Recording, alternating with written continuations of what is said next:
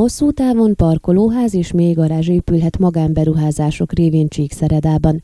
Különböző akadályok hátráltatták eddig a Csíkszeredában elképzelt parkolóházak létrehozását, amelyek számára két különböző városközponti helyszínt vélt alkalmasnak egy a beruházás iránt érdeklődő magyarországi befektető. Az egyik a Szapiencia Erdélyi Magyar Tudományegyetem Csíkszeredai épülete mögötti Mihály Szádoveánó utcai parkoló egy részén, a másik pedig a Szív utcai, évek óta nem használt kazánház mellett a Temesvári sugárút beépítetlen terület egy részén jöhetett volna létre.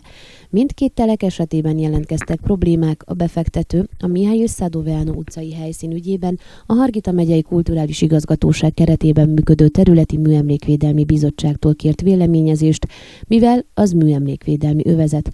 A bizottság ezt nem támogatta, mert a műemléknek nyilvánított ortodox templom túl közel van, ezért csak még garázs építését tartották elfogadhatónak. A másik területen, ha csak egy használatlan kazánház van rajta, éppen ennek Cselgáncs központtá tervezett átalakítása és a bővítéséhez szükséges terület kijelölése volt az egyik akadály. Ugyanakkor a Nagy István Festő utca várható felújítása miatt a területet telekönyvileg meg kellett osztani, egy kisebb része állami tulajdon. Ezek a lépések önkormányzati határozatokat is igényelnek, de a folyamat nem sokára lezárul, és amikor minden rendben lesz, kiírják a nyílt versenytárgyalást a hosszú távú haszonbérbe adása érdekében, tudtuk meg Bors Béla alpolgármestertől.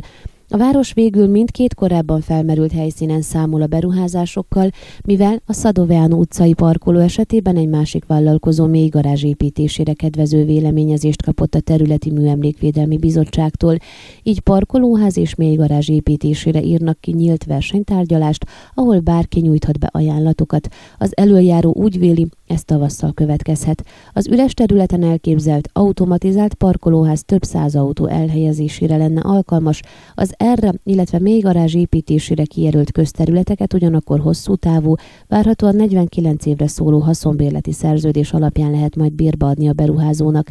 A két létesítmény működtetéséhez a városnak be kell üzemelnie a fizetős parkolási rendszert, de valószínűleg arra is lesz határidő, hogy a befektetők a létesítményeket mennyi idő alatt kell működőképessé tenniük, ugyanakkor működtetni is kell, és a megállapított haszonbérleti díjat fizetni az önkormányzatnak. Ön a Székelyhon aktuális podcastjét hallgatta. Amennyiben nem akar lemaradni a régió életéről a jövőben sem, akkor iratkozzon fel a csatornára, vagy keresse podcast műsorainkat a székelyhon.pro portálon.